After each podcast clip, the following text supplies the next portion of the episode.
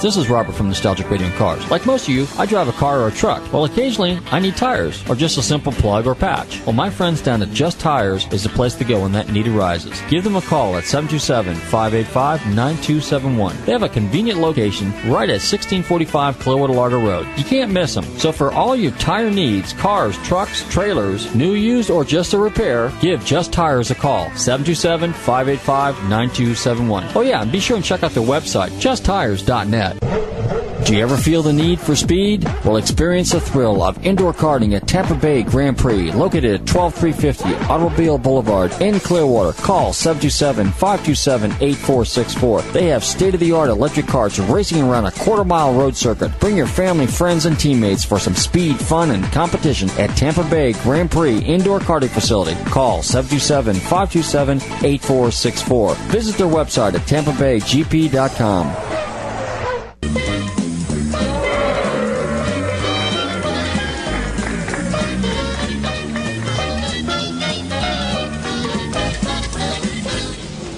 Han Solo. I'm captain of the Millennium Falcon.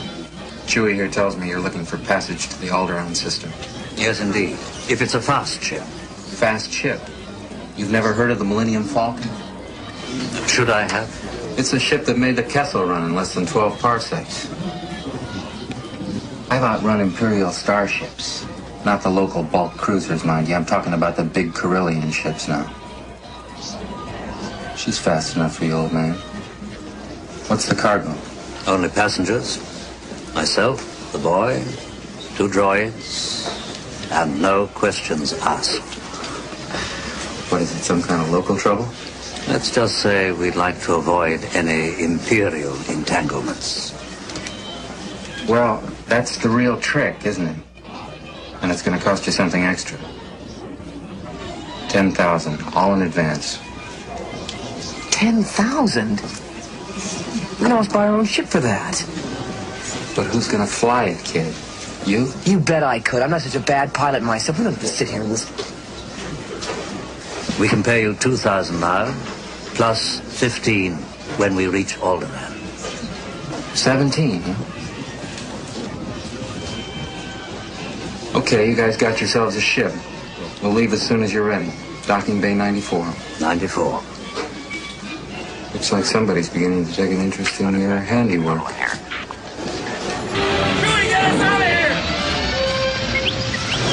my, I'd forgotten how much I hate space travel.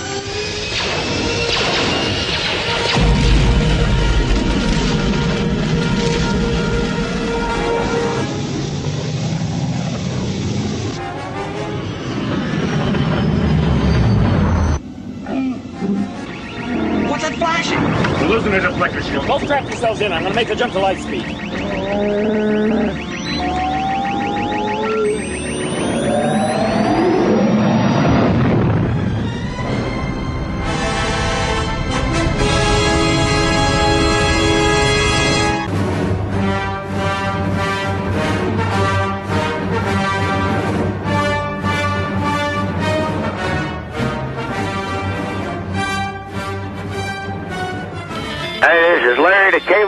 You're listening to Nostalgic Radio and Cars. And if you're not, you're a communist.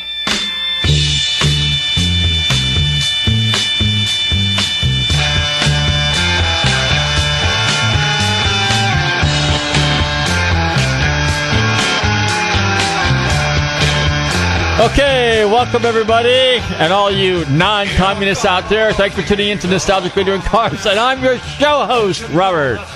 Good evening, good evening, good evening. Cedric, you got your earphones on. I'm putting my. There we go. I'm putting my earphones on. You got your earphones. How you doing this evening? I'm. I'm well. You, know, I'm you, well. you, you could have played the. Uh, you got the Alex Jones thing real quick. You can just go ahead. And, This is Oh, you Alex- yeah. Yeah, Alex Jones. Uh, as a matter of fact, the government is going to take your kids and put them in forced slave labor camps. Sorry. That's okay. Even though we're not political, sometimes we have to do a little play on it once in a while because uh, Alex Jones actually uses the uh, Imperial Death March. Is that what it's Yeah, called? yeah. He uses it quite frequently. Quite frequently as his uh, theme to his uh, radio show. So anyway, uh, wow, we got uh, not much going on these days because uh, car season is Well, I don't want to say it's almost over, but you know it's getting kind of warm here in Florida. So when uh, the weather changes, everybody has a tendency to go in their garage and dig out their boats and jet skis, canoes, uh, rubber rafts, rubber duckies, schwimmflügeln, even flippers, uh, anything that floats, pretty much. So everybody that's got an inboard or outboard motor is uh, having those things repaired. Speaking of which, if you have an outboard motor, actually preferably an inboard motor, give my friends down at uh, Forte's Inboard and Auto Connection a call. They will gladly get your boat ready for the summer because summer's here and boating's in. Any kind of water sports. And their number is 727 544 6440. That's 727 544 6440. Hey, a big shout out and thanks to my buddies over at Cop Cars Online. I want to give John and Mark a big shout out because uh, I had to borrow their forklift the other day, so uh, to move some junk around, you know, because I'm a junk collector. And uh, but anyway, they got some cool stuff in. They got some. Uh, they got. A, uh, I mentioned this a while back, a couple weeks ago. They had a real nice Magnum which they sold. But the other day when I was over there, they got a couple of late model Tahoes in. They got a Ford Expedition EL, a number of Chargers, a slew of Crown Vics. So if you're in the market for a cop car, uh, something that's a police package edition car, give the, my friends on Cop Cars Online a call. Their number is 727 536 2677. That's 727 536 2677. And of course, today is Wednesday. Wednesday is my barbecue day. So a big shout out to my friends out at Rib Shack Barbecue and Largo. They got the meanest barbecue in town. Their their sauce is probably the most outstanding barbecue sauce. Cedric, we're going to have to go down there one of these days, probably before the show or after the show, Yep. Depending on the schedule as well. I'll I'll treat you one time because their food is real good down there. Sounds like a plan. And uh, but their number is 727-501-9090. That's 727-501-9090. And you know what? I'm looking behind me, and I actually forgot my banner. This is the second week in a row, and that's only because I left work early and I forgot to throw it in my truck. But a big shout out and a thanks to my buddy Dougie at the sign shop. So uh, I'm gonna have to have some decals made here because I'm out of decals, and I need to get another little thingy to put on the side window of my truck. So Dougie at the sign shop. Here's your number: 727-392-4582. That's 727-392-4582. He's down in Madeira Beach, and he's got a cool little sign shop. And if you need signs made or decals or anything of that nature, give Dougie a call. Matter of fact, if you check out our podcast, all our numbers are on there. Matter of fact, you should check out our website, which is GulfstreamMotorsports.com. Okay, and you can find out all the information. And uh, be sure and check out our podcast if you missed any of our past shows. Don't forget to always, always like us, like us on Facebook. That's important. Still have a few T-shirts left. We need to sell some of those. They're on our stuffs page. Uh, while you're there, check out my junk page too, because I got a bunch of used parts I need to sell. In fact, if you guys got some used car parts, shoot me an email, and uh, I'll see if I can help you move some of your parts. If you're looking for any particular cars, again, email whatever, and uh, you can uh, I can help you find some car parts and goodies and things like that. Matter of fact, I had a request today. A friend of mine, um, customer of mine, called me up said he was looking for a 1959 Impala with a uh, 348, a four barrel, and a four speed. I think all 348s are four barrels, but uh, he wanted just a four barrel car, dual quads, not necessarily, but a dual a four speed car. That's a tall order. And then he says rust free on top of that. So I'm thinking, well, next time I'm out west in my travels, rummaging around the desert, the high plains of uh, the Southwest and Arizona and New Mexico, and uh, maybe as far east of the West as Texas, I might be able to find something like that because there's still a lot of rust free cars out there. So definitely, you know, like we had uh, Jeff Allen here a few weeks ago, and Jeff Allen he constantly quoted during the show, you know, the best is in the West. And that's true. I mean, I'm from out West, so I can tell you from my own personal experiences that I have seen some of the best rust free car. I mean, granted, the rubbers are gone, the interiors are blown up and, um, you know, exploded because of the heat and the UVs and all that kind of stuff, but the bodies are absolutely rust free. It's really, really nice stuff. Great cars to start with. In fact, some of them are so cool if you're into the old hot rod thing, which uh, I am uh, just leave them alone, you know, and just kind of scuff them a little bit and kind of tidy them up and get them mechanically working right, and you got yourself a cool piece. Especially, you know, to roam around in Florida with uh, something like that, because if you roam around with a old relic in Florida, chances are it's uh, got a few rust holes in it. Matter of fact, if it came from Michigan or Ohio or anywhere along the Rust Belt, chances are you got rust coming up from the bottom and you got rust coming down from the top because they're exposed to the salt air here in Florida. And generally, it'll meet in the middle, and you won't have any car. You might have a set of seats. That's about it. Some tires rubber hoses, a few fan belts, maybe some uh, usable brake shoes roaming around. Right, Cedric? Yeah, something like that. Something like that. So how's the old Saturn doing? it, it's still noisy and not in the good way. Not the good. What sound like? Is it the power steering that's out of it, or rack, or what's? I'm not sure. I'm not sure what's making the noise. I, I heard that there's it was a common fault in the in the '98 model? Saturns, and and the, you just you can get it fixed, but it doesn't. It's not going to stop running. It's going to keep sounding terrible, but it will keep running. Well, some little item will break, and it'll probably take four or five other other other other other other items with it. So Yeah. uh, uh, your forty five dollar part's going to knock out about a three hundred dollars worth of uh, another three hundred. I'm doing it again. That's another three hundred dollars worth of parts. That's generally what happens. You know, one little thing goes bad, and um, you know sometimes you go, "Well, I'll just get by. I'll get by. I'll keep adding fluid, for example." And Oh, yeah. next thing you know, you got other things going back. For example, on my excursion, it has what they call Hydro Boost, which back in the days, Lincoln's had those if you had um, four wheel disc brakes. So generally, a disc brake car has Hydro Boost in it. So and and and what ha- and they're and they basically work off vacuum. And in some cases, uh, the power steering pump, which which does in my case. So anyway, mine's leaking.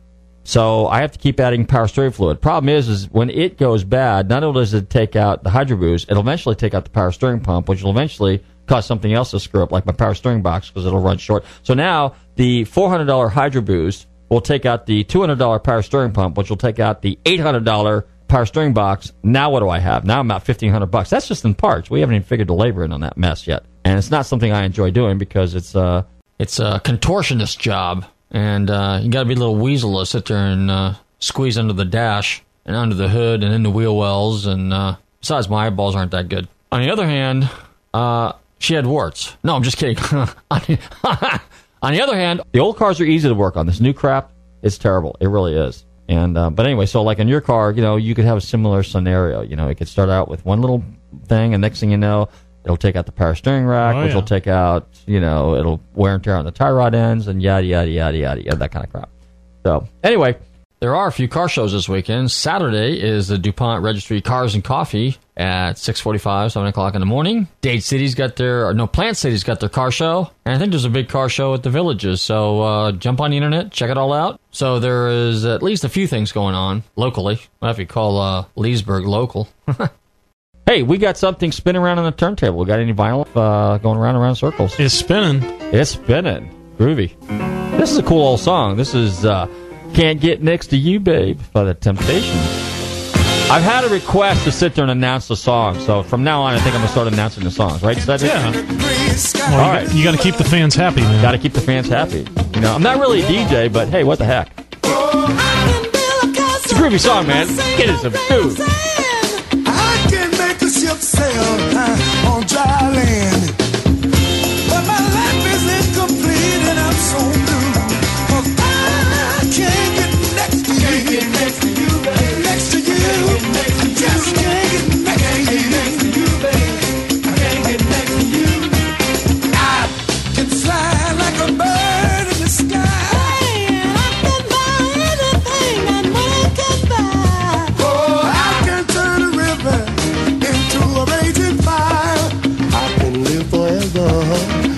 so desire.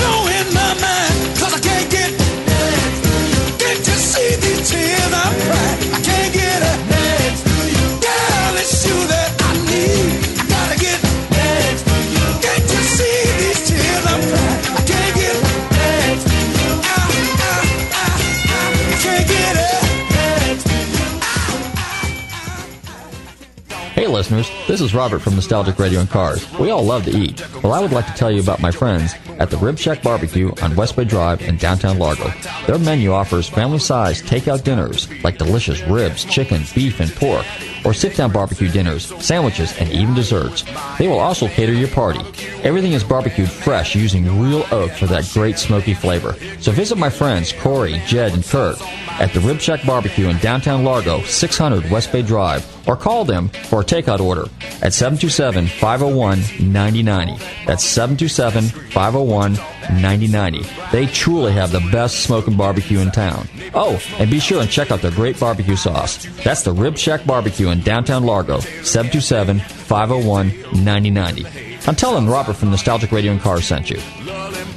If you like golf, enjoy affordable golf at Magnolia Valley Golf Club, located on Massachusetts Avenue in New Port Richey. Play for as little as $15 after 2 p.m. The club has two beautiful courses to choose from an 18 hole championship par 72 plus another 9 hole executive par 33. Join their open leagues on Wednesday afternoons at 4 and Sunday mornings at 8. Call 727 847 2342 for tee times or visit their website, magnoliavalley.golfclub.com.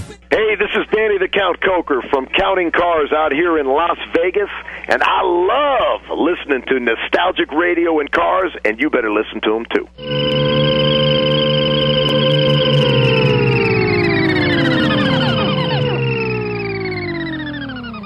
We are back. Okay, and you're tuned into Nostalgic Radio and Cars. That uh, you know that song we just played here, "I Can't Get Next to You" by the Temptations. I remember hearing that song when it first came out in 1969. That was kind of a cool song. Any rate, let's see. Hey, we got a great guest for you tonight. Another funny, funny guy. Last week we had Larry the Cable Guy. Well, this guy's funny too. Matter of fact, this guy's also on a TV show that also airs on the History Channel. So, um, let's see. I didn't give any clues this time. A lot of times I'll give out a clue or two ahead of time. So we'll keep it a surprise. Although if you were listening to WTN Yeah. earlier today, I, I mentioned it a couple times in, the, in the preceding couple hours. Yes, Cedric went If ahead. they heard it. If they heard it. Cedric announced it. Uh, very good. Let's see what else I said. Oh, yeah, we were talking about little pranks um, earlier, and uh, I was talking about back in the day when I had a salvage yard. We had this guy that used to come into my shop all the time, and he was driving a 1974, 73, 74 Toyota Celica. This is a true story. But anyway, so what this guy would do is he would come in and he would buy all these little gizmos, little stuff for his, his little Celica. One day he came out and he was on the front counter and he was buying a couple of uh, windshield wiper or the headlight squirters. You know, the ones that are on the um, front bumpers. Back in the seventies, that was kind of the in thing. So he had two sets of those things, or three sets of those things, mounted on the front of his car. He had two that were facing the back towards his headlights. Okay, but the other two he rotated towards the front, and then he mounted some on the rear bumper as well.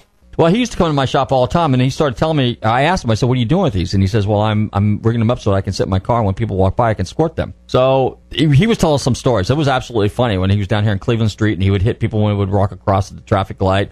And sometimes he had it rigged up where he had a little little, uh, a little booster in there, and he could actually shoot over the car in front of him, which was kind of funny because he showed it. He demonstrated this in the uh, parking lot for us. Well, I hadn't seen him in a couple of weeks, and one day he comes walking in. He's got a black eye, and I guess evidently what happened was is he hit some girls when they were going across. Well, what he didn't realize is the boyfriends were like about ten paces behind. So this is back in the 80s when you could actually walk up to somebody when the window was down, tap, tap, tap, tap on your window. The guy rolls the window down, you could clock him. Well, he got clocked right in the eyeball, and so he had this big black shiner, you know.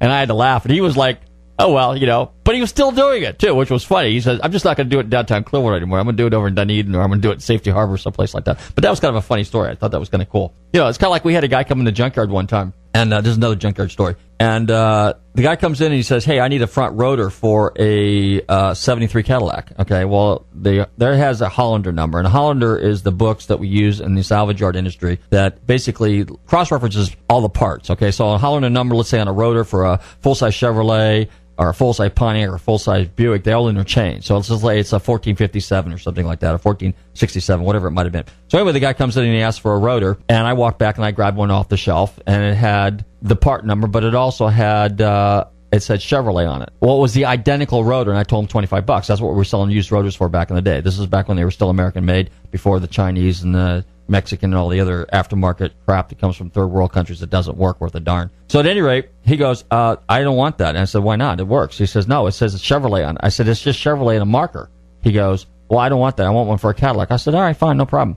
So I walked back onto the end of the uh, slab, and uh, one of the guys that had working for me, James, I say, "Hey, James, we got any 1467 rotors out there?" And he says, "Yeah, sure. I just pulled a basket, pulled a couple off that uh, Pontiac out there." I said, "Okay," and I said, "Good." I said, "You got a marker on it?" He says, "Yeah." So I wrote on there Cadillac and 1467. So I walked up front, and I just kind of casually carried it up there, laid it on the counter, and I walked over to get my little receipt book out, and I said 50 bucks, and he didn't bat at it, you know. And I told him 25 for the Chevrolet. But just to prove my point was he uh, he looks at it and he sees Cadillac written on it. So he psychologically thinks that because that part said Cadillac, it is off a Cadillac and therefore fits only a Cadillac, and therefore because it's a Cadillac, he should be paying more. And he says to me, "Well, why didn't you bring me that one out the first time?" I made no comment. At that point, I felt like saying, "Okay, ignorance is bliss. I'm not going to say anything. It's the identical part. They both fit." Both the same dimensions, diameter, bearing size is a whole nine yards. But you know what? If he was willing to pay fifty dollars, which is twenty five dollars more, I was willing to take his money. So Well, you'd think the guy would look at it and see that it looks exactly the same as the other part that you brought out. Well, he didn't glance at it that close, and then besides, I took it off the counter. I put it back on the shelf. But Yeah. I mean, that's just to put my my point. The guy that I had working for me back then, if anybody knows me back in the day when we had West Coast Auto Salvage, it was kind of cool. I had Dick, uh, one of the guys that was working for me. Well, Dick had a little bit of a drinking problem, and he had a tendency to drink and ride a motorcycle. So one day he was coming back from Tampa, and you know where Malfunction Junction is, right? Right. Well, it was kind of late in the afternoon. He had had a few drinks, and so he was not drunk, but just slightly impaired, let's just say, because I wasn't there. I didn't know the circumstances. But anyway, he's riding his motorcycle back. and He's got like a Honda 750. Well, what does he decide, decide to do? He decides to smack the wall. When he hit the wall, he hit hard and busted himself in enough pieces that his femur bone flew out of his leg, and they never found it, by the way. So here he is from the knee down. He's got his body, his leg, but between the the knee joint and the, the pelvic bone, there's absolutely nothing. Okay. Long and short of it, he had to, he was an amputee. Well, the problem was is because there was no bone there. When you typically amputate somebody, he had no structure to wear a prosthesis. Pros, that's the right word, right? Prosthesis. Yeah. Okay, prosthetic leg, in other words. So what happened was is he used to hobble around on, on his crutches. Well, he was a friend of mine from way back when. His brother and I went to high school together. So Dick used to get pretty good. He had, you know, they have generally if you're impaired, you have a strong upper body. Well, he would hobble around. He'd grab rotors off the shelf and starters and all kinds of stuff, and he would hobble around and he would put the stuff on the counter and he would sell parts.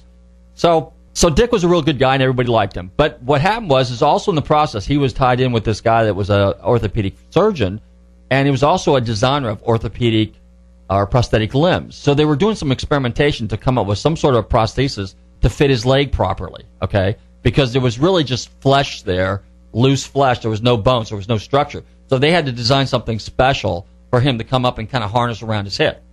So every time he would get one, it would last for a while and it was uncomfortable and create pain for him. So what I would do is I would take his old prosthesis, his old prosthetic legs, I would hang them on the wall and I would hang a sign underneath that would say, use body parts, inquire within. So everybody used to get a kick out of it because you'd see a fake leg up there or a shoe or something, you know, and then it became a, a running joke. So then people would bring in oddball stuff. So here we had this little section on my wall that used to have prosthetics hanging there, you know, body parts basically, you know, and uh, it was just a running joke. So it was kind of funny. But uh, somebody brought that up the other day in a casual conversation, whatever happened to Dick, and we used to get a big kick out of that. Also, I used to have a sign on my wall that said, "Be sure what you buy is what you need, because once you buy it, you own it. You now have a spare." So anyway, we're getting down to that time right now to uh, Yeah. just about ready to introduce our guest. Okay, stay tuned. We got another song on a turntable here. Oh man, this is a good one. Voodoo Child, Jimi Hendrix. Okay, hey, got an interview coming up in a few minutes. Stick around.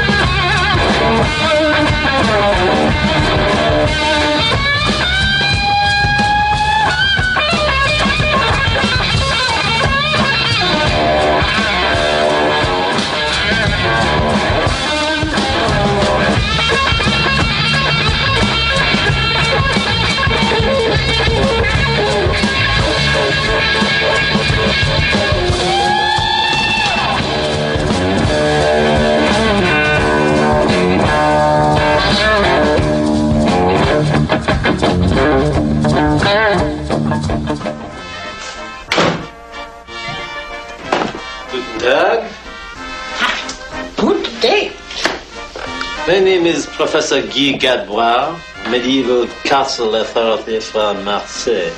Tell me, do you have a ring? I do not know what a rum is.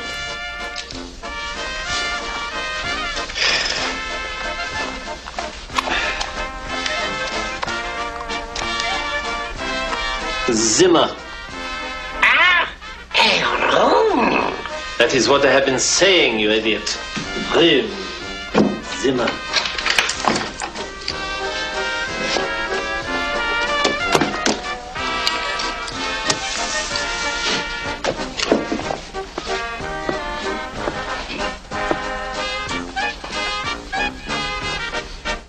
Does your dog bite?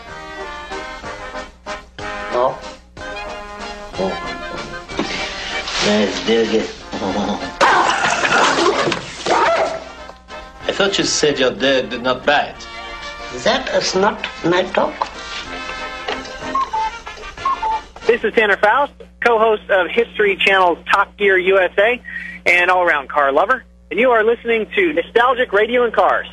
Okay, we're back, and you're tuned into Nostalgic Radio and Cars, and it's time to introduce our special guest for the evening. Now, this gentleman, he's very, very well known. You've seen him in a number of movies and TV shows. He's also one of the funniest comedians on Showtime, and probably one of America's funniest comedians. He is also one of three current co-hosts on History Channel's hit TV show Top Gear US. I'm delighted to welcome to the show this evening Adam Ferrara. Adam, are you there? I am right here, pal. How you doing? Pretty good. So, where you at right now? Are you up in New York? Or are you out west? Or where you at? Oh, where am I? I'm in uh, Santa Monica right now, getting ready uh, to meet the fellas. Actually, I'm going to meet Tanner and Rut, and I think uh, we shoot our next episode uh, tomorrow. Oh, day after tomorrow. Day after tomorrow. Wow. Now, how often do you guys film? Uh, we fil- right right now we're probably going to be hammered down filming through August, uh, and then uh, we'll see. Um, uh, we, then we then we do like the voiceovers and stuff after that. So it's it's kind of a year round gig. It's uh, depending on when we can get the cars, when we can get the stories, and uh, and then the post production takes a little bit of a while, but we're having a really good time doing it. Well, I'll tell you what. You know, they couldn't have picked uh, three better guys to kind of work together on the show because it's very, very funny. It's very, very comical, and it's a lot of. It's a. It's an interesting show. I like it. Yes, we're having a lot of fun doing. I mean, the uh, the original format is just so classic, and those guys are so iconic that I'm so glad that we got a chance just to be us in the Top Gear context and finally fi- found our groove. I think we came together. We felt as a unit. We came together at the end of the first season where we all went to Alaska together for six days because we were just driving through Alaska, sleeping in trucks, and you're either going to become a family, or you're going to kill each other. So I'm glad it worked out the way it did. So, how did the casting uh, thing work out for you? I mean, how was it that you got on the show? I mean, you're a comic, really, by profession. Yeah, yeah, yeah. That's uh, that, that that's. I had done another show for history uh, called the United States of Cars. It was another car show that there was a pilot that didn't get picked up. Really? Because I like cars, and uh, they wanted to see me uh, in that context. So they didn't pick it up, but they said, "Listen, do you know the show Top Gear?" I said, "Yeah." Uh, they said, well, we bought the rights to it. And my first thought, Robert, was, oh, please don't screw this up. this is a great show. Don't screw it up. They're like, well, we want you to meet the other two guys we got, um, possibly be in the show. And I started thinking, well, I don't want to screw this up. So I met the guys, and it was the weirdest audition I've ever had because you didn't go to a studio or you didn't go to a producer's office. You, it was like it was like a ransom drop. Meet us in the parking lot, look for an Evo, and no cops. so we just got, and the three of us were in this Evo, and Tanner started throwing the car around, and then we all got behind the wheel and started just messing around with a car in a parking lot. And there was a bunch of English people there with cameras set up, and they go, "Cut! Thank you, brilliant fellas." And we did that a couple of times, and I ended up getting the call. It took a long, long time, about three months later, and they they offered me the job.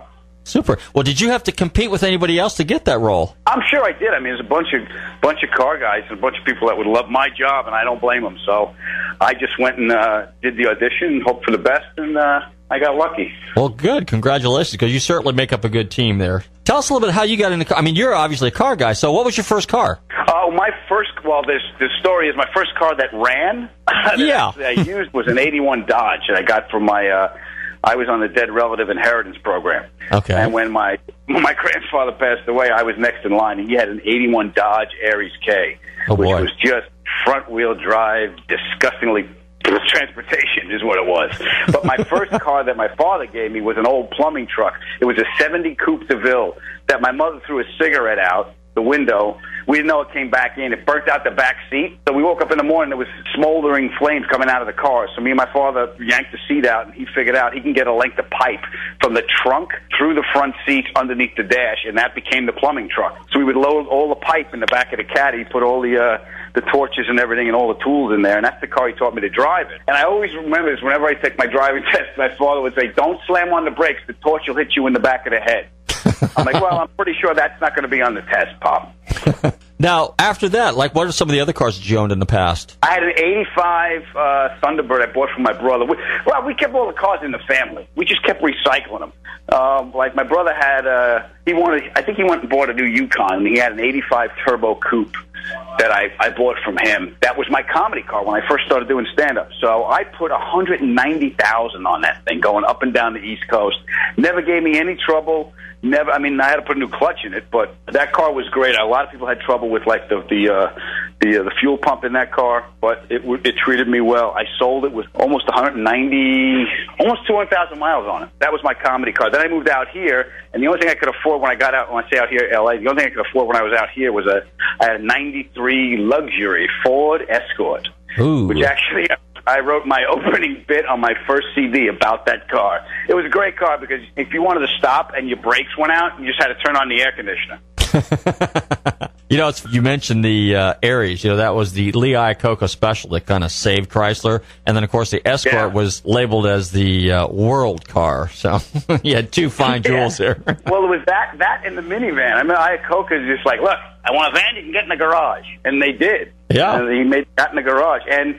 Shelby was a he. Shelby followed him because I remember when I uh, remember Shelby sat in the office. He wasn't leaving until Iacocca gave him the motors when he was at Ford. Mm-hmm.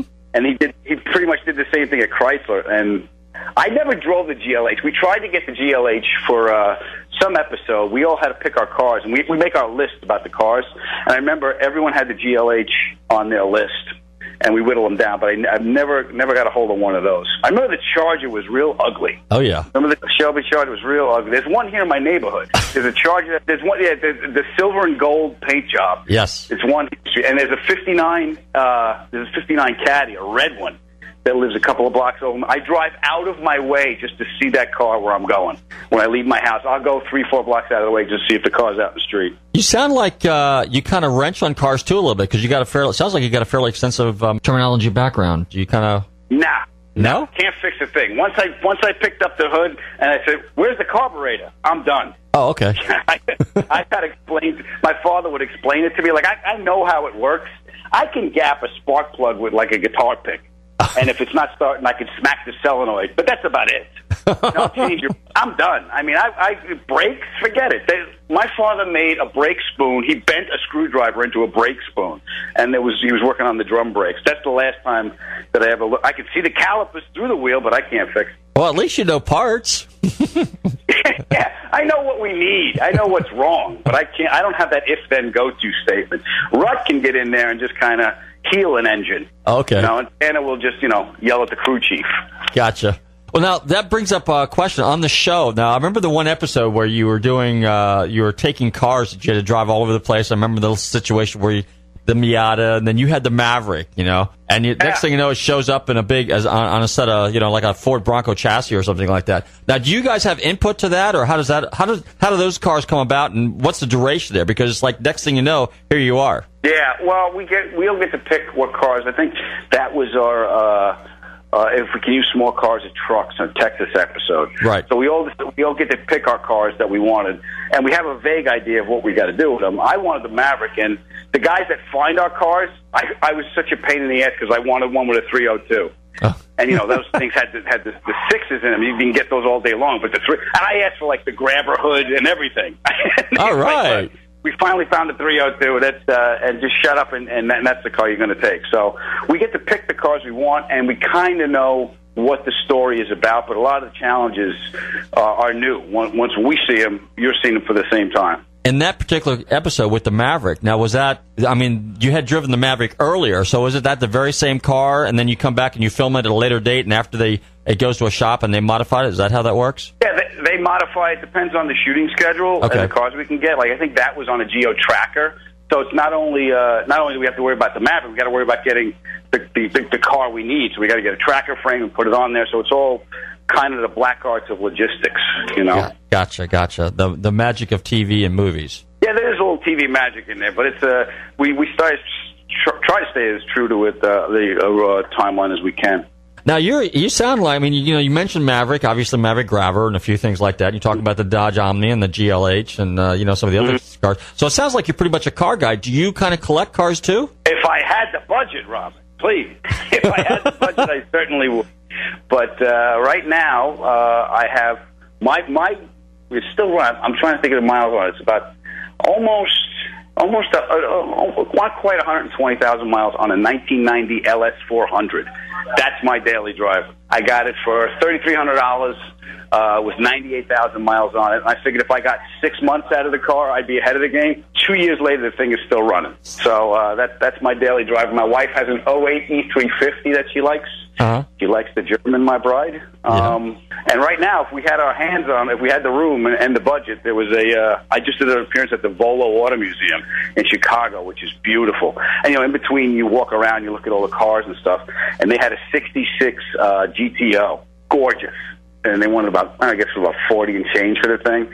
Uh, it had a four-speed in it. It was really, really nice. I took a picture. I sent it home for my wife and she's looking at me. She sends back question marks, and I'm sending back question marks in the text. When you start thinking, okay, where am I going to put it? Then you got a problem. You're that close to buying the thing. So we didn't make the plunge on that one, but I think that's what we're going to do. We're going to get an old muscle car once we finish our house and settle in. Well, good, good. Now, are you kind of like a Ford, GM, Chrysler guy, or because it sounds like you've had a little of everything in the past? Yeah, it's pretty much a little growing up a little of everything. I mean, I have uh, my favorites from from each manufacturer. My favorite Ford still to this day is the 68 390 fastback, the bullet car, the Highland Green. Okay. Uh, that's still my favorite. That car. I mean, that's in 60 in that that year. I think they got the proportions right, Mhm. and the taillights went in, and everything just got. Because the 66, I had a 66, I had a Hertz rental 66 we used in the uh, in a photo shoot, and the angle of the roof when it came back it was still wasn't quite there yet. So that's my favorite uh, my favorite year for the fastback. So that's kind of my favorite. I drove a GT40. I drove the actual one that raced in Le Mans in '66. I drove it on the show. I only drove it six or eight feet, but hey, a walk's as good as a hit. I drove the car. Well, it's funny you mentioned the Highland Green Mustang because believe it or not, I actually owned at one point in time a factory Highland Green 390 S code four speed deluxe interior GT Mustang fastback. So that was a cool piece. Gorgeous. When you say you owned at what time? What became of such such a car, my friend? Well, what happened was, is a number of years ago, a buddy of mine had a '67 Shelby GT350 automatic air car. I'm not an automatic guy; I'm more of a four-speed. But hey, it was a Shelby. So, and I'm, a, mm-hmm. I'm a big Shelby guy. I'm a Ford guy, well known in the area. And um, mm-hmm. so this friend of mine owned this car, owned this car for a number of years, and he unfortunately rolled the car in an accident on mm-hmm. some serious traffic j- on I four just outside of Orlando. So he contacted me because I used to be in the salvage yard business. So he was one of my customers, and he says, "Robert, you know, I'm thinking about selling the car because I didn't have it insured properly." So I needed to come up with cash real quick. As much as I did not want to sell my GT, I wanted that Shelby more. So that's why the Shelby went. I mean, the GT went. However, the guy that I sold it to still has the car. We're talking 15 years ago. Yeah, maybe, yeah, Mhm. 13, 14. He still has the car and has done nothing with it. We're just sitting there. It's just sitting there. And I had the motor out of it at the time, and it's a factory four speed car, and it's still sitting there. He has done nothing to it. He's in the late model GTs and Mustangs and stuff. So that Highland Green 390 S code with original paint is still sitting in this guy's shop. Yeah. Well, you got to go get that car back. It just can't sit there. Well, no, I need to get it and sell it to you. Yeah, yeah. Okay. You need that car. Actually, you know what car I need when you said uh, I need, and I'm still looking for it, a 57 Starfire Oldsmobile, the 98. That was the car of family legend. My father like put that together. Uh, that was his pride and joy, and he sold that when I was born. So I got a lot of guilt. Two door, four door car. Oh, it was a two door convertible. It had Oh, the uh, he put Mercury skirts on it, a Continental kit on the back of that. My mother took her driving test in that car in Queens, and it was almost six feet from the back of the rear tire to the end of the Continental kit. She was knocking over garbage cans on Liberty Avenue trying to parallel park that thing. Wow, wow, wow. Well, yeah, now, he button tucked the interior in that, and he he was uh, he took cabinet knobs and he put them in the grill. Like he he, uh, he uh, buffed them up, uh, uh, the chrome knobs. They just glittered in the grill. It looked like bullets coming out of the grill. You'll But have- I want to build that car. Do you have pictures of that car anywhere? I have a picture of that car. Yeah, I have a I have a picture of my father standing in front of that car in a tuxedo. I think it was the day he went and got married. Oh wow! Yeah, I came years later. I got actually I got a picture of a, uh, an old uh, uh, the plumbing truck, the first Chevy plumbing truck we had. Uh, my father, uh, my grandfather was a plumber in Queens, and my father had the plumbing trucks, and he put our names, me and my brother's names, on the truck, and those were our favorite. I mean, like I sat in that truck; it had my name on it. It was an old piece of crap Chevy, but but it, but it was magical to me because it had my name on. it. Wow, that is cool. That is cool. Now, are you kind of more towards uh, vintage cars, or do you like the newer stuff, or what? Because I mean, I, you, I always liked Cadillacs. I always uh, I got that from my dad. I always liked the Cadillac and the CTSV coupe. I had that car for about four days, and that's just 556 horsepower, a six speed. I had six speed. Uh, it was just that was the car that I want. I, I the Black Diamond Edition is the one I really like. Um, so that new Caddy really was like that was perfect cross between what my father liked the Caddy and what I like in a car. That's just you can dump the clutch and just throw that thing around and just have a lot of fun in the car. And a six speed, in a, a supercharger and a six speed in a Cadillac. That, that's great. 556 horsepower. That's perfect Cadillac for me. So that's one of my favorite new cars. And I know Rut really likes the wagon. We did an episode where uh, up in the desert, and he met me at my house in the wagon, and I had the coupe, and that was one of the best drives to work we ever had. About three hours up into the desert. well, it's funny you mentioned that. I'm kind of a wagon guy, and uh, I Mhm. definitely, I could definitely go for the wagon with the six speed. Yeah, I, I, I like the coupe. It's, it's like it's almost like my Batmobile. That's how ridiculous I am when I get in that car. It's just I just oh you know what else is really like like if you're a superhero the Aventador. I had so much fun with the new Lamborghini Aventador. First of all, it's a beast. It's an animal, but they have a switch on the uh, on, on the ignition switch, the ignition button. You throw the switch. It's almost like a missile lock switch. It's red, and I just had so much fun just flipping that switch and starting that car. I'm a grown man, and I was enjoying the hell out of that one little feature. No, that's cool. I'd say, yeah, it's kind of like being a child again when you get your first little gadget, you know? Oh yeah, I just drove the Viper. I just drove uh, the new. Oh, that's just. It's an animal. It's, it's like you're. It's like you're Slim Pickens riding the riding the missile at the end of Doctor Strangelove in that car. 600, 640 horsepower, 600 pound feet of torque in a V10 with side pipes. It's a supercar with side pipes. It's just ridiculous. Now, you know what's funny? That I mean, you you guys got to have a lot of fun because you get to drive some pretty cool cars on that TV show, don't you? Mm-hmm. Do you Well, get? Yeah, Go ahead. what episode. Go ahead. I was going to say when they bring those cars on the set, do you guys get to kind of like drive them a little bit ahead of time, get familiar with them, you know, and stuff? And does Tanner do any coaching for you guys since he's kind of a race car guy? Yeah, well, we get sometimes we get them before, like the caddy I had for three days before we did that piece. Mm-hmm. So I got to know the car, and I got the. I made it a point to get that car because I wanted it. Um, but sometimes, you know, when we do the old beta cars, you don't meet the car until you show up on the set. But if there's any kind of uh like whenever I have to flip a car over on purpose, Tanner always takes me through it, and he always looks at me and goes, "Now you're not going to go too fast." Okay. He goes, "You know, you can your throttle control is either on or off with you." yeah, I know. They like kind of calm me down a little bit. Uh, but Tanner, anytime there's uh, anytime there's any kind of uh, driving to do with cameras and stuff, Tanner always gives us the once over. I mean, I don't know how. The first time we we were together, uh, I had to take the I think a 70, 76 Coupe de Ville off road in our moonshine episode, and uh, there's you know no harness in that thing. It was whatever it was a, uh, a lap belt from '76. So he Tanner pulls the seat all the way up, puts the belt around me, pulls the shoulder harness real tight, puts it under the headrest, just smacks me in the helmet. Goes, okay, you'll be all right. and, and when I went through the course, I actually jumped the thing about 40 feet in the air, and his face got all white. and he's like, "What the hell are you doing?" I said, eh, uh, "Maybe I was a little too aggressive on the throttle." Some of the episodes that you've done, what are some of the more famous ones that uh, you know, the ones that stick in your mind that you really truly enjoyed? Uh, the, the the journey's always like we just did Iceland. That was the one that just came to mind. If that was an epic journey, we're driving across uh, glaciers. It's just a really small crew and us, and you're sleeping in shacks, you're sleeping in trucks. It's just that adversity, that sense of adventure. Those are the ones that really stick out at me because it's uh, we're like a little traveling army. You guys really kind of rough it a lot of times? Yeah, I mean, I don't know if you know, there's not a lot. There's not a lot of Sheraton Suite uh, in Iceland.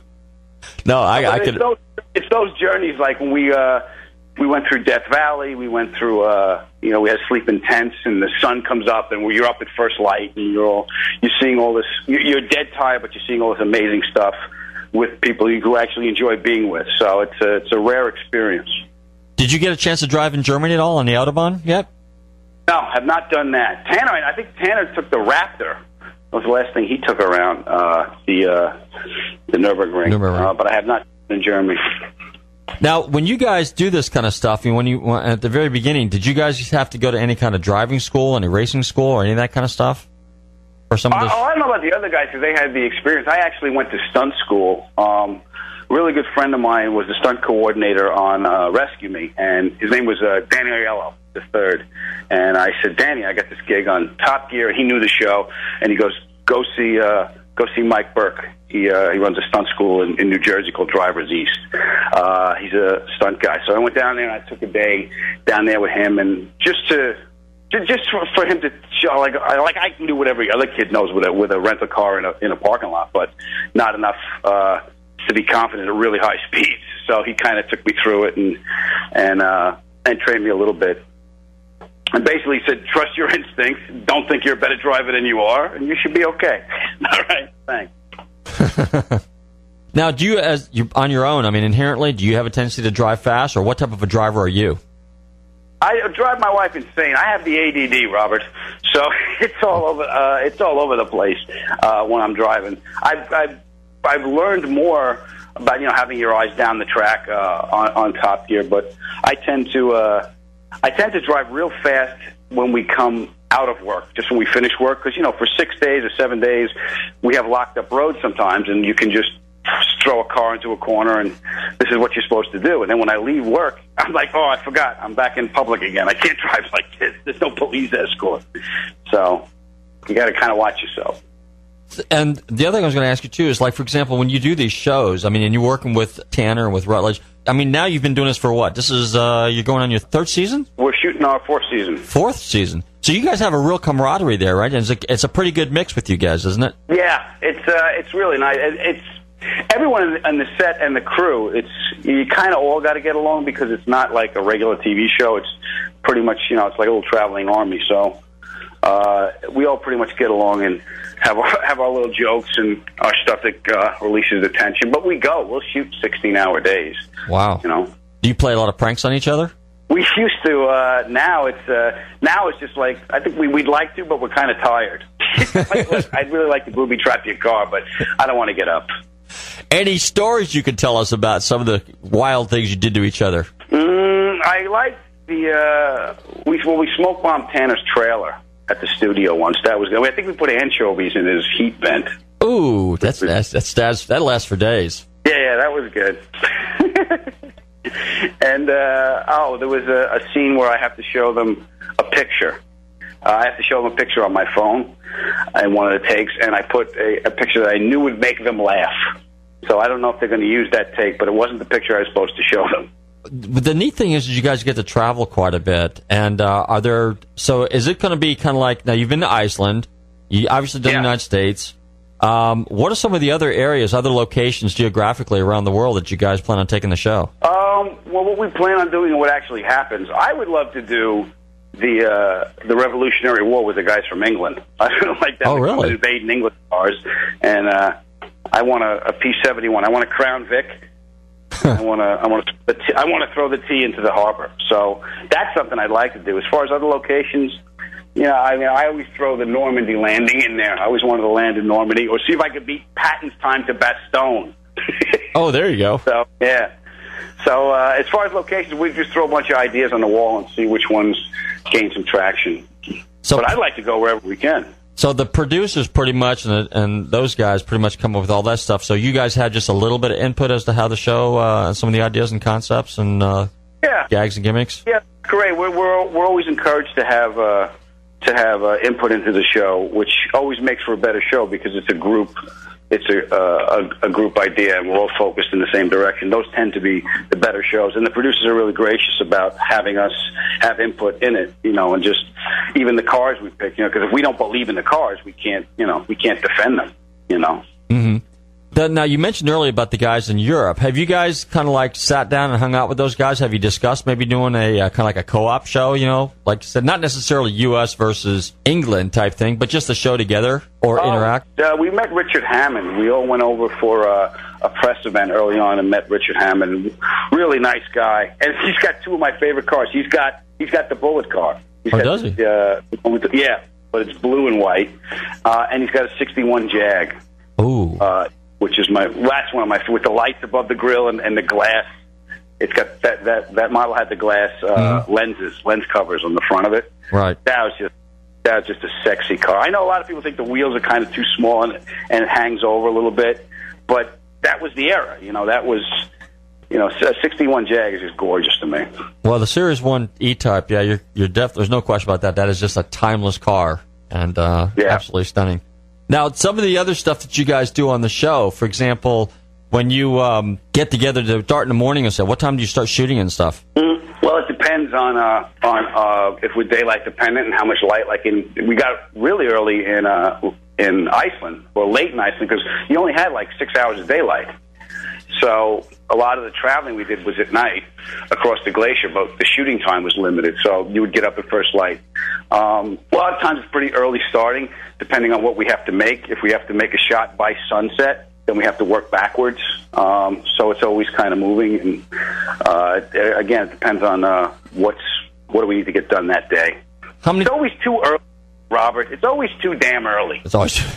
Do is there a lot of rehearsing that goes on ahead of time, or I mean, how many takes do you usually have to do, or how how does that work? There's not really a lot of rehearsing. A lot of stuff is first take stuff um, because we all have ADD. and We don't remember what we said. Okay. it's pretty much just us babbling. I mean, we'll do something again for a different angle, or we'll do something, you know, move the cameras out for a non-sync wide, um, so we can, uh, so it comes together in editing. But this, uh, you've seen the show. Does it look like there's a lot of rehearsing? No, no, I wasn't sure. So I, it looks pretty much like you guys pretty much ad lib, right? Or do you have a script? Yeah. No, we have a script. Uh, sometimes we stick to it. Most of the times we don't. It depends on what happens in the moment. Like, we it's really important to us to get the information right. Mm-hmm. you know, as far as uh, you know, zero to sixty times and, and torque, and you know how uh, what uh, how, how big the engine is, and so that's kind of important to us to get all the information correctly. But other than that, you know, we know where the beats of the story are um, once we find out what a challenge is, and uh, we just go from there. Interesting, interesting. Uh, just out of curiosity, I, um, some of your earlier jobs that you had before the days you were a comedian and stuff. What are some of the oddball jobs that you had that uh, where you had to you had to drive a car? Were you ever like a pizza delivery guy or anything like that? No, I never did that. Never, as far as the drive, I learned to drive. Uh, well, I learned to drive a stick in that '85 Thunderbird, Uh-huh. and then because I could drive a stick, I ended up driving flatbed at the fence company, the Wall Women Fence Company on Long Island, and they had these old Fords, and the transmissions were like they were four speeds if you squinted. There's a half a gear here. Possible if you get if you get the right RPMs, you might get fourth gear. So I could figure out how to how to get around in the trucks. So they would make me drive the trucks because I could I could navigate the transmission. I got Then we got an Iveco. We got a flatbed Iveco. I think it was a 25 foot bed, a flat nose. It was terrible. Just a terrible truck. But I drove that, and the best part about that truck is I figured out that the uh, the jets for the white washer fluid, they're on regular Phillips screwdriver. You could adjust them with a Phillips screwdriver. So I pointed one of the jets straight out over the uh, driver's side, and the passenger side, I, I uh, pointed to the right, and I filled up the tank, and I actually had a, a giant water pistol, and I was driving around Long Island spraying people with this truck. it was great. I was getting people with, and I would use I would use my wiper as a as I adjusted the windage and the elevation of the jet, so I could use the tip of the wiper as an aiming device. I got away with that for maybe three days before someone called the company and complained, and my boss went. Gee, Adam Ferrara, he's out there, he's using the truck as a water pistol. And, and the number for the company's right on the front of the truck. He's like, he's stupid at the same time. so, Oh man, that sounds like that would have been a fun job. yeah, it was. So how'd you get into stand up comedy? How'd that uh, how'd that come to fruition? Oh, I always wanted to try it. When I was a kid, I was about, I'm, I'm guessing maybe around 11 or 12 years old. And my parents, we went to, uh, one of those parties where the, the the whole family goes, but your father works with the guy. Like you get your mother would give you the warning in the car. She'd lean over in the back of the car and go, "Now your father does business with these people. Don't behave like animals." so we went in. We had to behave ourselves, and all the adults were watching uh, Richard Pryor, the Santa Monica concert. And then they went into the coffee to have kitchen, and I went back in, and I just hit the hit the. Uh, the the tape and I just watched Richard Pryor and it blew the top of my head off. I was I didn't understand a lot of it, but I just remember thinking to myself, look what this man can do. It just looked important. It just looked like he had th- th- this power, and I just remember it just had I had that impression on me. And then when I got out of college, I wanted to try it, and uh, I'll be honest with you, Robert, it's the longest phase I've ever been in. No kidding. Well, now you were a big fan of the hippy dippy weatherman George Carlin, so you got your opportunity to Ah. open with him. I got to open for Carlin too. Right. I got uh, at the Comedy and Magic Club. Uh, it's a club in Hermosa Beach. Uh, Mike Lacey runs the place. Uh, it's a great place. And I was headlining a weekend there. My manager called me up and said, "Listen, there's a problem with your weekend at Comedy Magic." I'm like, "What?" Goes, "Well, they booked another headline. You can open if you want." And right away, my ego kicks in. Open? I'm not open for some juggler. Who the hell is bumping me? And he said, "It's George Carlin." I went, "Does he need a ride?" Can I pick him up? So I got to open for Carlin and for the whole weekend, and he he watched my set, and I got to talk to him, and it was really great. He uh, he quoted a joke I did. It was it was really nice. When someone that important to you is such a nice person, it makes it that much better. Wow, so that was like a big, big deal for you then, wasn't it? Yeah, that was great. And I met Pryor at the Comedy Awards. Uh, I met Don Rickles. I mean, I get to meet all these guys, and uh, it, it's it's really it's it's really nice when it, when they're nice people. So, out of all the uh, comedians, who's who would you say was like the the most inspiring to you? You know, that uh, said, "Wow, I really." I mean, uh, short of uh, Richard Pryor and George Carlin. Well, uh, they all yeah, those guys really just kind of set the foundation. That's who I listened to. Like the uh, the box under the bed was was comedy albums, and it was uh, I had the two thousand year old man, Mel Brooks. It was Robert Klein, a lot of Robert Klein, uh, Carlin, uh, Pryor. There was uh, a Don Rickles speaks, which was an LP. Uh, I think my mother had. Um, and I just in Dangerfield, and I would just listen to these uh, Robin Williams live at the Met. Uh, then Eddie Murphy came out. So all I just listening to all of them, just just putting it into the machine, not knowing that uh, I was getting an education. I just enjoyed it. So uh, I'd say any one of those is a good starting off point. How many years did it take you before you finally kind of hit the big time, so to speak, when you were doing the stand up comedy stuff? I'm still waiting for it to happen, my friend. Well, I think you've done pretty well. I mean, TV shows, uh, movies. Uh, matter of fact, you were funny in Mall Cop. I like that. And Rescue Me, you've been in that one. I mean, uh, TV show, and then occasionally Kings and Queens. I think you're on there once in a while. Yeah, it was good. I mean, it's it's nice to keep working. The the the fortunate thing is, I, as I look, look for wood to knock, is um, just to keep working at this. You know, my last straight job was when I got out of college. I was a dishwasher in a savings bank at the corporate offices. They had a kitchen for all the suits, and uh, I was the dishwasher during the day. And it was, it was only a lunch crowd, so I would wash dishes during the day and do comedy at night. And uh, just to be able to not have to take a day job is uh, that's that's that's that's success in this business. So I'm pretty happy and fortunate about that. Do you pretty much write your own material, and what uh, what kind of inspires you? Is it just pretty much like a lot of guys, just day to day life routine stuff that uh, just pops in your mind and is kind of funny, and you put your little spin on it? Yeah, it depends. Like something will come to you uh, uh, in the news, or I'm pretty much a confessional comic, so I'm writing about my life and my, and uh, just experiences and stuff. But every once in a while, something in the news will pop up. And if I'm doing it, unfortunately, I haven't been able to do stand up as much as I'd like to. Well, fortunately, because of Top Gear. Uh, but it takes a little while to get back into the swing of things. And once you open yourself up to stand up, then the ideas uh, come to you more because you're focusing on that. hmm Now, how long are they planning on running? Uh, now, they just renewed Top Gear. You said what fourth season though. So, how long do you uh, think that show will last on the air? I mean, the uh, British version's been on for a number of years, obviously. So, uh, and your show seems to be real successful. Yeah, we're fortunate. Uh, we got a, we got a hardcore audience, uh, and they show up every week uh, on Twitter for us. And uh, we we like to live tweet during the shows and share what we can with the fans. So we're doing good. Uh, I, as far as how long it goes, that's not uh, that's not up to me, my friend. I hope it goes longer because I want that I want that '67 GTO. Absolutely, or the or the bullet car. Yeah, or the bullet car. How about motorcycles? You into motorcycles at all? Nah, first I'd have to buy my own street and nerf everything, and that just gets expensive. okay, I got. I like that. Nerf everything in case you fall down, right? Yep. Okay.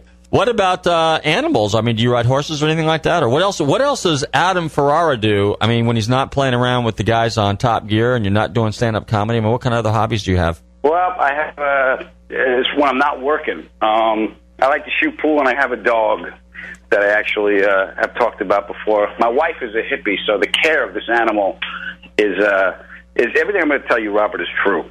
She's on a raw diet, so she eats raw. I don't know, it's supposed to be better for her.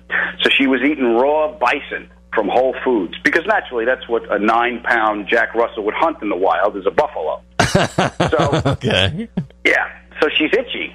So my wife has a. Uh, uh, the, the, the, the, the red meat was causing too much heat in her body, and I know this because the dog's acupuncturist told me. My wife has an acupuncturist for the dog. She has a holistic vet that comes to the house.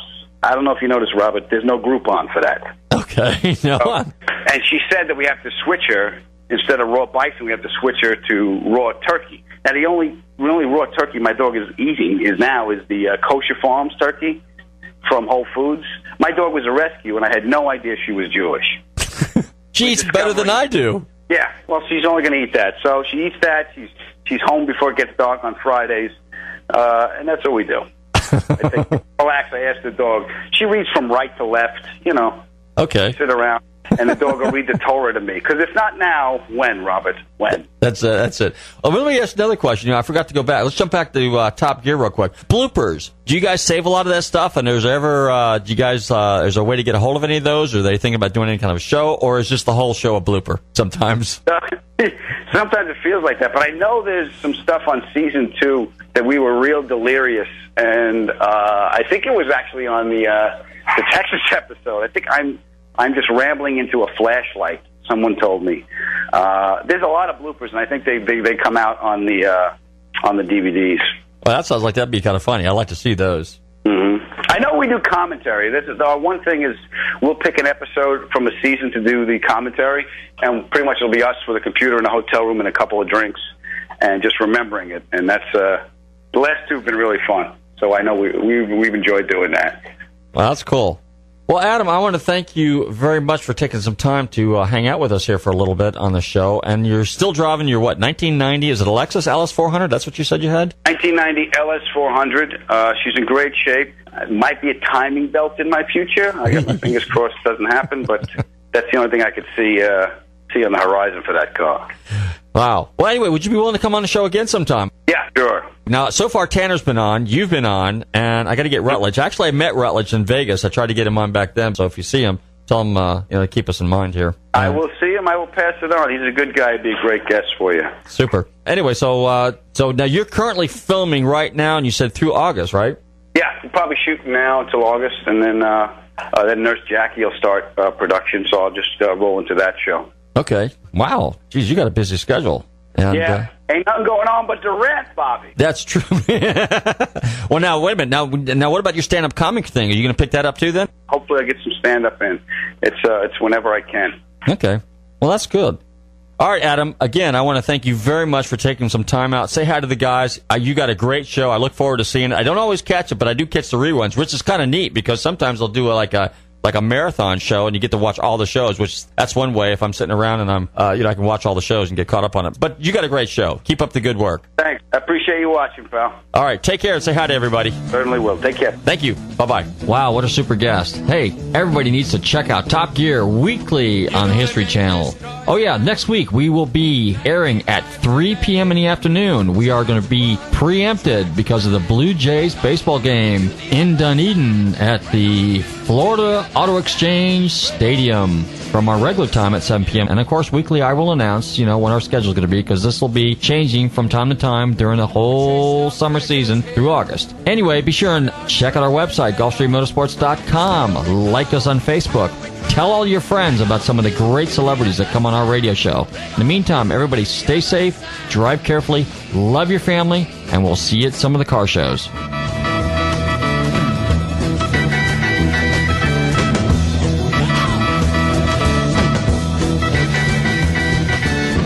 WTAN Clearwater, Tampa Bay. WDCF Dade City, Tampa Bay. WZHR Zephyrhills, Tampa Bay. Listen,